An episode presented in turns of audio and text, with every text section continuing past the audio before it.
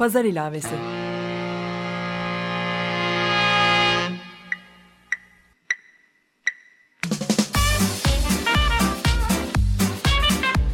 ...1936'dan günümüze 80 yıllık bir zaman tüneli.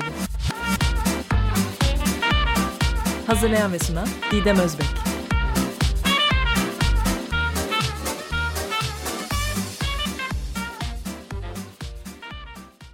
Merhaba sevgili Açık Dergi dinleyicileri. 1936 gündemini günümüze bağlayan pazar ilavesini dinlemektesiniz. Ben program yapımcınız Didem Özbek. Bir konudan diğerine ilerleyen pazar ilavesini sergi kelimesini sözlük anlamından yola çıkarak ve 20 Mayıs 1936 çarşamba tarihli Kurun Gazetesi içeriği üzerinden devam ettiriyorum. 2012'den beri üzerine çalıştığım çok katmanlı bir görsel sanat projesini sözel çevresi olarak Açık Radyo'da sergiliyorum.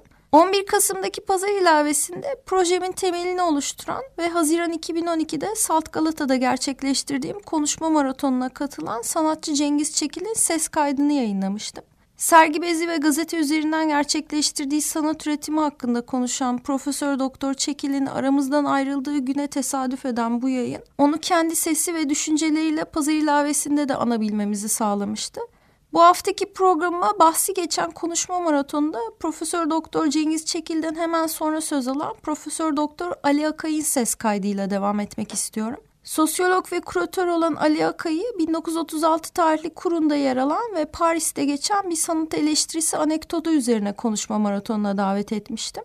Gelecek bölümlerde yayınlayacağım bu konuya girmeden önce Ali Akay'ın Cengiz Çekil'in ideolojik bir aygıt olarak adlandırdığı gazete ve işlerinde kullandığı sergi bezi hakkındaki yorumlarını sizlerle paylaşacağım. Şimdi dilerseniz Ali Akay'ın Türk Dil Kurumu sözlüğünde sergi kelimesinin birinci anlamı için kullanılan referans cümlenin de alıntılandığı Sait Faik'in Bir Karpuz sergisi hikayesi üzerine düşüncelerini de beraberinde dinleyelim. Merhaba, Cengiz'i dinlerken rezistanstan bahsetti. Aslında rezistans e, başka yollarda şimdi belki devam ediyor. Ben de vapura binip bu kadınların yanına gideceğim bu e, Kadıköy'deki mitinge katılmak için. Tabii gazete olduğu için ve Cengiz de ideolojik aygıttan bahsettiği için bugünkü ideolojiye bakışla belki 1970'lerdeki 80'lerdeki ideoloji bakış arasındaki fark büyük bir fark. Tıpkı birazdan eleştirideki fark gibi e, belki onu da e, vurgulamak lazım. İdeolojinin 1970'li, 60'lı veya 80'li yıllardaki e, önemi e, sol için e, bir tarafta devletin ideolojisi, karşı tarafta ona karşı yürütülecek olan bir denme ideolojisi şeklinde algılanmaktaydı. Fakat aslında bu Fransa'da 1960 ve 70'li yıllarda biten bir söylemdi. Solun içinde kalmış ama 70 sonrasında özellikle Foucault, Deleuze, Guattari gibi bir çizginin ortaya çıkmasıyla birlikte 1972-73 yıllarında bir yandan hapishaneler üzerine haber grubu, diğer yandan tımarhaneler üzerine haber grubu derken ideolojinin bir yanılsatma, e, bir sahtelik, bir Marx'ın söylemiş olduğu gibi başından beri bir yanılsama üzerine kurulu bir şey olduğunu, aslında e, gerçeğin maddi olan hayattan, materyalden geçtiğini ve bunun da bir dil, bir kodlama sistemi ve e, okunması gereken bir e, gerçek madde olduğunu, ideolojinin ise insanları sadece hayal dünyasına veya Cengiz'in söylediği gibi romantizme yani bir tür ulus devlet fikrini ortaya çıkartan romantizme doğru ittiğini iddia eden bir düşünce ortaya çıkmaya başlamıştı. 90'lı yıllarda da zaten Türkiye'de e, ideoloji artık yavaş yavaş bu şekilde ele alınmaya başlandı diyeceğim. Çünkü başlandı. Ama e, bunun belki açığa çıkması daha 20 yıllık falan gibi bir süreyi gerektiriyordu. Ama bütün bu çizgi içinde söylerken buna gelmek istiyorum. Özellikle düşüncenin sanat tarihi içine girmeye başlamasından itibaren bir tür bakış çizgisi eserin kendi içinden dışına doğru çıkmaya başlıyor. Yani bir tür yapısalcılık sonrası diye Fransız felsefesinin yapmış olduğu çizginin aslında bu parçası.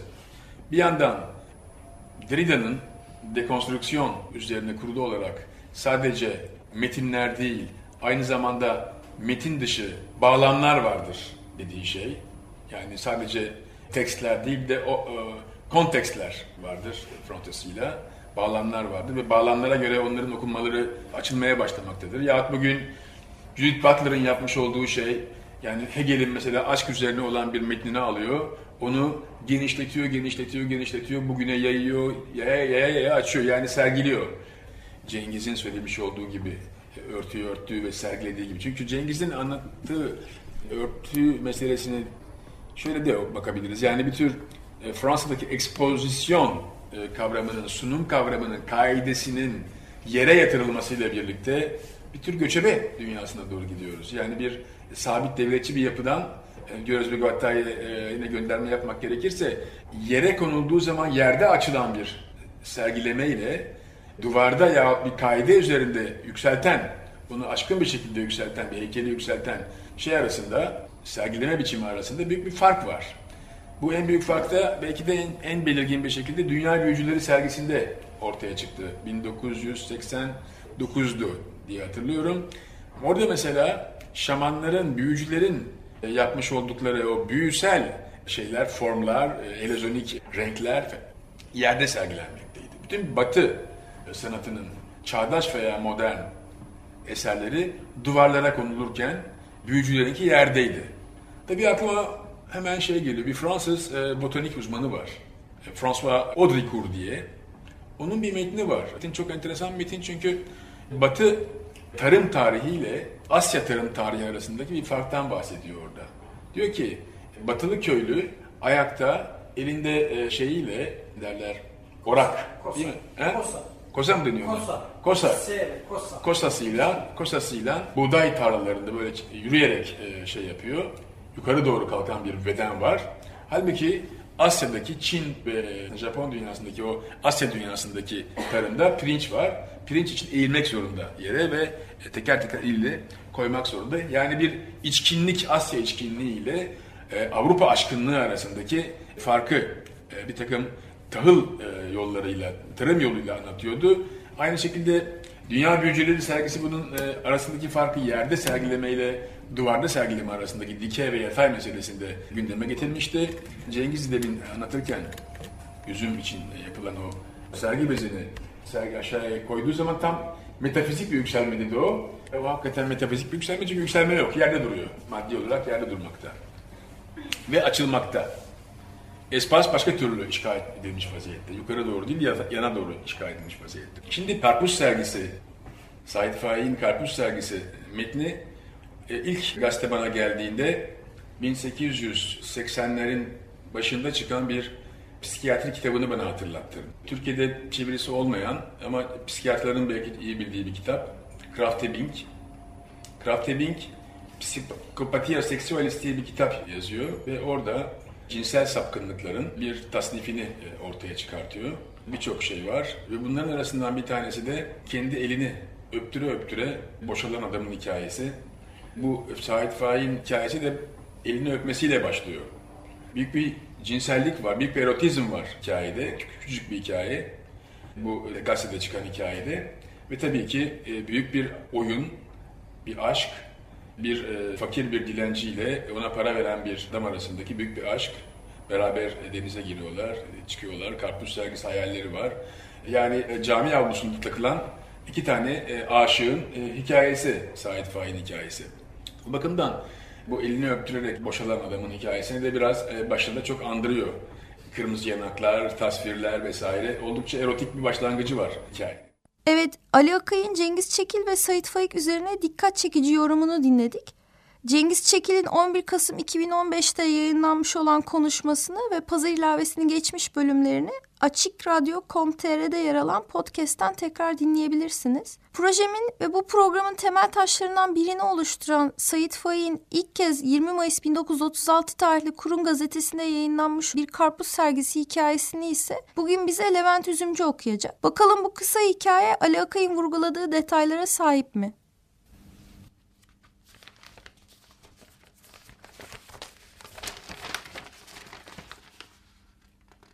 Kurun. Sayısı her yerde üç kuruş. Bugün 12 sayfa. Yıl 19-2, sayı 65093-533. İstanbul. Çarşamba. 20 Mayıs 1936. Sait Faik'in bir hikayesi. Son yılların en beğenilen hikayecilerinden Bekir Sıtkı ile Sait Faik'in hikayelerini gazetemizde neşretmelerini temin ettik. Sait Faik'in Karpuz Sergisi adındaki güzel hikayesini bugün dördüncü sayfamızda bulacaksınız. Her gün bir hikaye. Bir karpuz sergisi. Yazan Sait Faik. Birdenbire ellerimi öpmeye başladı. Yüzü kıpkırmızı olmuştu. Şimdi yalnız kıpkırmızı küçük kulaklarını ve ensesinin çukuruna düşmüş dumanlı kumral saçlarını görüyorum. Bir an içinde de değişivermiştim. Bir başka insandım. Bütün muhakemelerim alt üst olmuş, fikirlerim değişmişti. Bu anda benden her şey yapılabilirdi. Bu ellerimin öpüldüğü birkaç saniyede benden bir dünya istenilebilirdi. Ve ben bu dünyayı yaratacak kadar kuvvetliydim. O artık dudaklarını ellerimin tüylerinden tırnaklarına kadar gezdiriyordu. Bir zaman yanağının, kırmızı ve yanan yanağının da elime bir kumaş temasıyla süründüğünü hissettim. Ve ellerimi, bu sevilen, sevilmeye muhtaç ellerimi kendisine bıraktım. Bir rahaşe vücudumu kapladı. Ellerim benim olmaktan çıktı. Kafam müsterih bir iklime çekildi. Düşünmekten durdum. Neden sonra sevilmeye alışmamış bir insan ruhiyle ellerimi yanaklarından çektim. Yok dedim. Heyecanlanma. Bu paranın, sana verdiğim bu paranın ne ehemmiyeti olabilir? Bırak, yapma. Utanıyorum. Bana verdiğin para için değil, vallahi para için değil, dinim hakkı için. İnan vallahi para için değil, dinim hakkı için. Avlusunun otuları taze kesilmiş, minareleri çimenlerin üzerine akmış, kubbeleri yakın çarşılara dökülmüş. Sessizlik ve esrar dolu İstanbul camilerinden bir tanesinin avlusundaydık. Bir öğle üstüydü. Fırsat buldukça, canım sıkıldıkça, kafamın içine bir başka benlik sokuldukça, insanları sevmek için, bir uzlet içinden, bir yoksuzluk ve kimsesizlik içinden, bir varlığın ve kimsenin karışıklığını daha iyi duyabilmek için daima melankolik köşeler arardım. O zaman küçük kumruların gezindiği cami sundurmalarında düşünür, İstanbul'a, bu köprülerin ve sefillerin ve vapurların birbirini düşündüğü, birbirini çağırdığı İstanbul'a bakar kalırdım. Cami avlularında hiçbir zaman yalnız kalmadım. Belki benim gibi aynı hisle dolu birkaç insanı, bir servinin veya çınarın veyahut da bir kubbe gölgesinin içinde uzanmış buldum. Fakat bugün kendisine para verdiğim insana birbiri arkasına bir hafta ve sonra muhtelif fasıllarla bir kış bir yaz orada rast geldim. Ve bana artık öyle geliyordu ki bir gün hasretini uzaktan çekmeyi ve kendisini senelerce görmeyip de günlerden sonra bir gün görmeyi özlediğim bu şehri terk etsem, senelerden sonra döndüğüm zaman onu gene orada bir kubbenin, bir servinin gölgesinde bulacağım sanırdım. O kadar birbirimize alışmıştık. Arka üstü yatardı. Ellerini dumanlı kumral saçlarının döküldüğü ense çukuruna kenetlerdi. Gündüz yıldızları görür gibi gökyüzünde düşünürdü.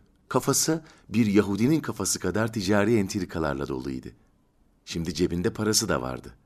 Çalışmak istiyordu. Yazdı. Bir karpuz sergisi açabilmek için projeler yapmaktaydı. Cins karpuzlar rüyalarına giriyordu. Fakat çalışmamak, çalışmamak. Başlayan yazın bütün güzelliğini görebilmek için arzusu iradesiyle çarpışmıyordu bile. Arzusu iradesini almış, birlik olmuşlar, dost olmuşlardı. Beraberdiler. Bütün gün ayrılmıyorlardı. Yalnız rüyalarında birbirlerinden bir lahza ayrılıp tokatlaşıyorlardı. Bir adım ötemizde kaynayan yaza karşı gölgenin ve bir orta zaman rutubetinin içine gömülüp karpuz sergisinin projelerini yaptık. Tekirdağ karpuzlarını en arkaya dizeceğiz. Sağlamcı ve pazarlık etmeyen müşterilere onlardan. Sonra önüne kocaman siyah karpuzlardan koyacağız. Bunlar kalın kabukludur ve daima kırmızı çıkarlar. Fakat çabucak kof cevizlere dönerler. Vodina kavunları en iyi cinstir. Kokuları dışında değil, içindedir.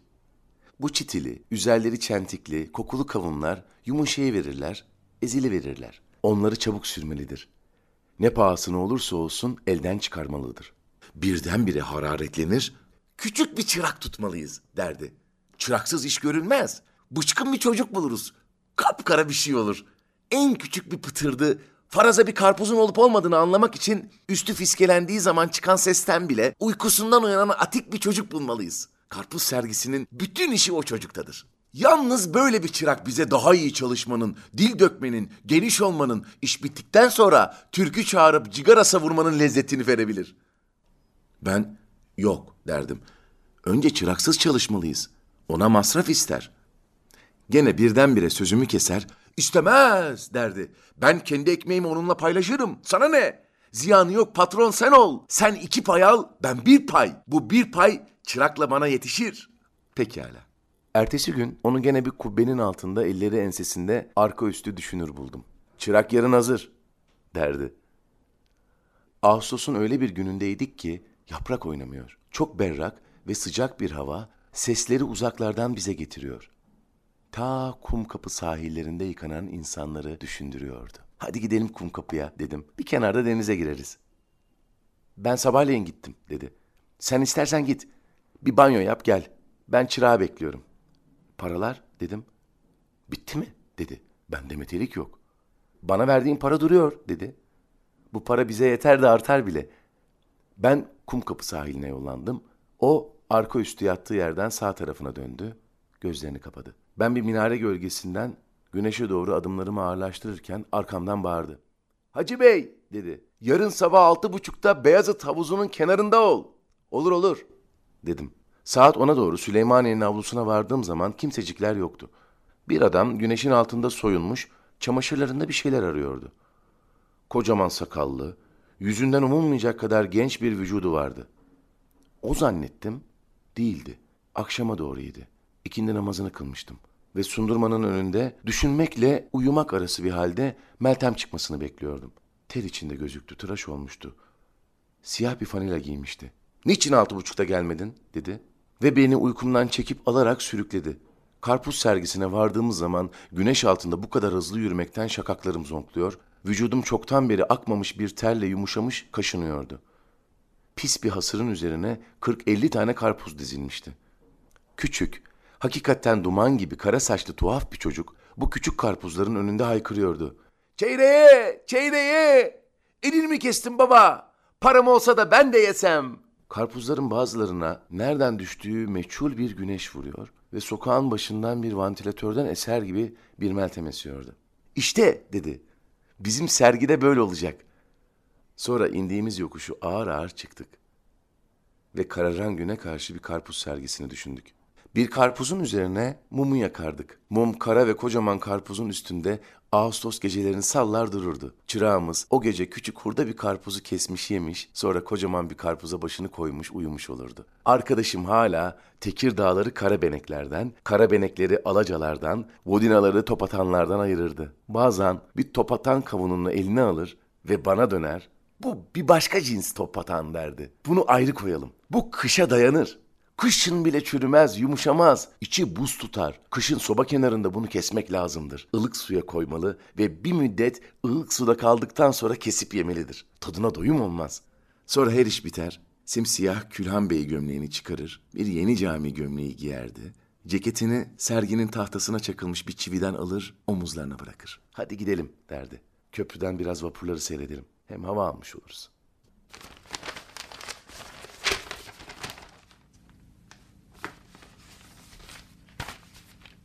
Sait Faik bir karpuz sergisi hikayesi yayınlandıktan birkaç gün sonra aynı gazetenin pazar ilavesinde yayınlanan Artist Sanat ve Kitap hakkında telekkiler başlıklı denemesinde bir kitabı kıymetli yapan hiçbir zaman içinde söylenen sözler değildir. Bunların ehemmiyeti hiç yoktur. Fakat söylenmek istenip de söylenememiş şeyler. İşte bunlar o kitabın kıymetini yaparlar ve o nevi kitapları sessiz sadasız beslerler diyor. Ali Akay'ın analiziyle beraber insan bu açıklamayı okuyunca Sait Faik'in bir karpuz sergisi hikayesindeki dilenci karakteriyle sanat üretimi için her daim prodüksiyon desteğine ihtiyaç duyan biz sanatçıları ve 40-50 karpuz alması için cami avlusunda dilenciye para yardımında bulunan Mesen'in de bir sanatçının prodüksiyon masraflarını karşılayarak belki de onun dostluğunu kazanmayı arzulayan bir koleksiyoncunun hikayesini anlatmış olabileceğini düşünüyor. Pazar ilavesinin ilerleyen bölümlerinde sanat tarihi üzerinden de ele almak istediğim bu karmaşık ilişki Galeri Zilberman'ın kurucusu ve koleksiyoncu Moise Zilberman'la gelecek hafta gerçekleştireceğim sohbette konuşacağız.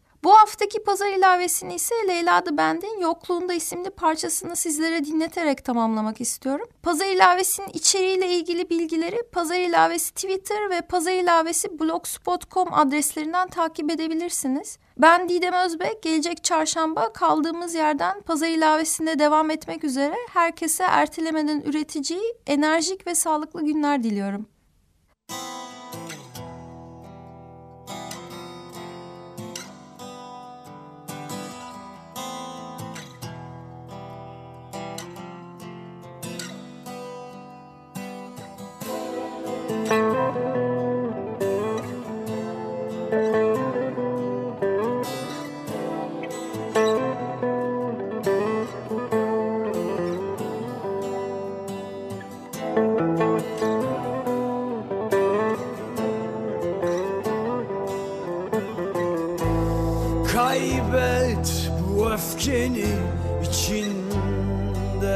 içinde sakladın Terk et o derdini benden almadın.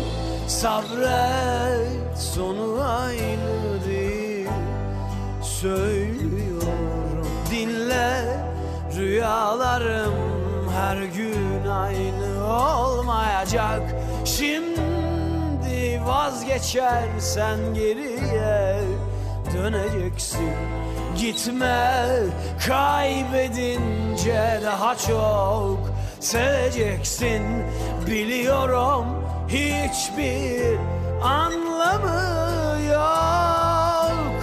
Yokluğunda, yokluğunda, yokluğunda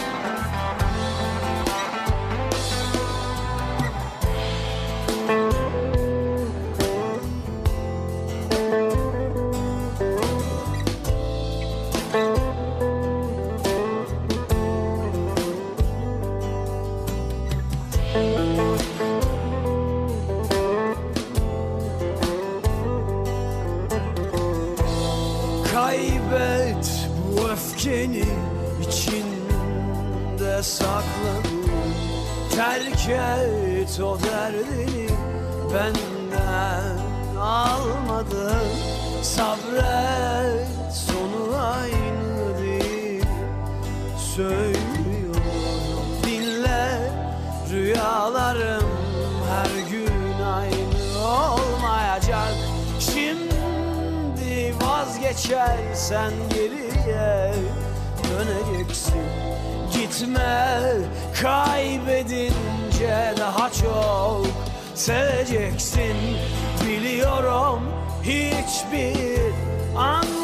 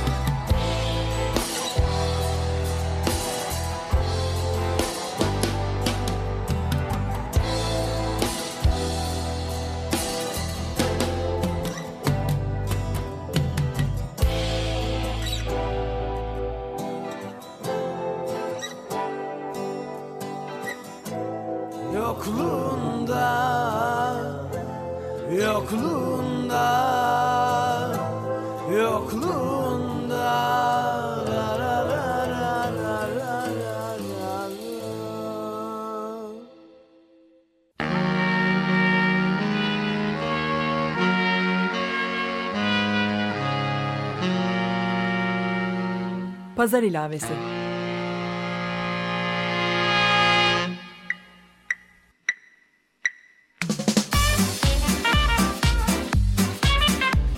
...1936'dan günümüze 80 yıllık bir zaman tüneli. Hazırlayan ve sunan Didem Özbek.